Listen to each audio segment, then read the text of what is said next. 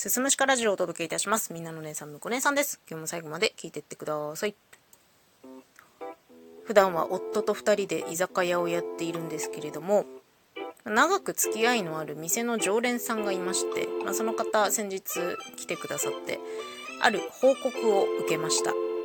えーその方はですね、私たちの3つ上、2つ上の男性なんですけど、その方がね、7年間付き合っていた彼女とお別れをしましたっていうものなんですよ。まあ、その常連さんね、じゅんさんって言うんですけど、まあ、3つ上か、なんですけど、今年38歳になりますと。で、飲みに行くことと、スノボが好きな男性。あとまあ、フェスも好きかな。バンドとかも好きな方だね。で、飲みに行った先で知り合った年下の女性と付き合っていたんですね。で、その、じゅんさんと彼女さんと二人で店に来てくれたことも何回もあって、まあ、見てるとすごく仲良さそうではあったんだけど、まあ、たまにじゅんさんが一人で来た時には、結婚願望ないことも私たちは聞かされていたんですよ。なんか、こうやって、付き合ってたらなーみたいな感じでぼやいてたりするのを聞いていたわけ。でも、そういう割には長く付き合っているなっていう印象だったんですけど、まあ、些細なきっかけの喧嘩みたいなものが積み重なったらしく、ついに別れたと。で、やっぱり言われたんだって、彼女さんから、全然結婚の話もしてくれないしって。ね。まあ、年下の彼女っていうのもね、20代から付き合って、もう30代に入ったらしいんですよね。なので、そう思うのもまあ、当然といえば当然なんだろうけど、でも、じゅんさんもともと結婚願望ないしな。難しくないっていうふうに思いましたね。それでもね、じゅんさんはすぐ別れた後すぐにマッチングアプリ始めて、その彼女じゃなくて一緒に飲みに行ける女性を今は探しているらしいです。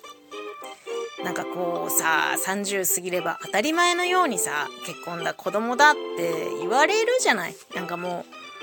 う、まあそうじゃないよみたいな風潮も今徐々に広まってきてますけど、でもやっぱり、こうみんなの中にそういうもの、先先入観みたいなものがあるじゃん。で、なんか、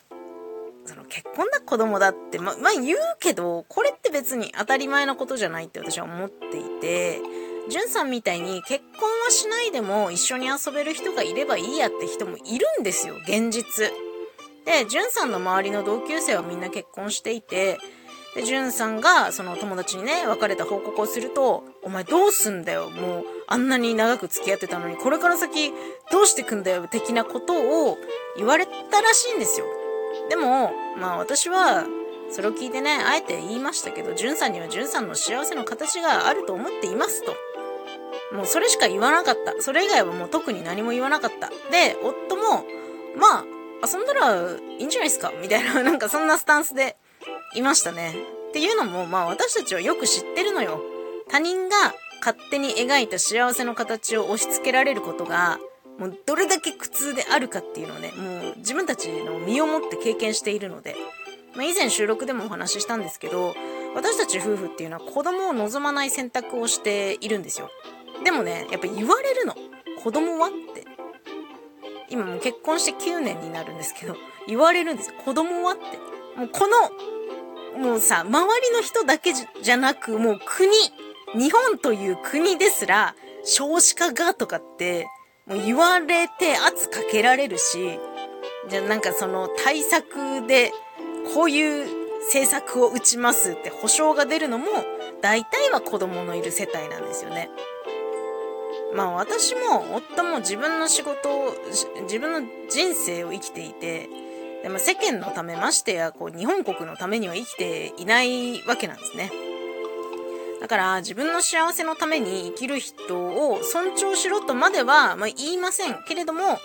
あのもうほっといていただきたいっていう気持ちがすごく強いですね。なので、まあこれを聞いたね、自分の人生を生きるぞっていう人は、もう胸張っていいよ。私は全然ほっときますから。っていうお話でした。最後まで聞いていただいてありがとうございます。また次回もよろしくお願いします。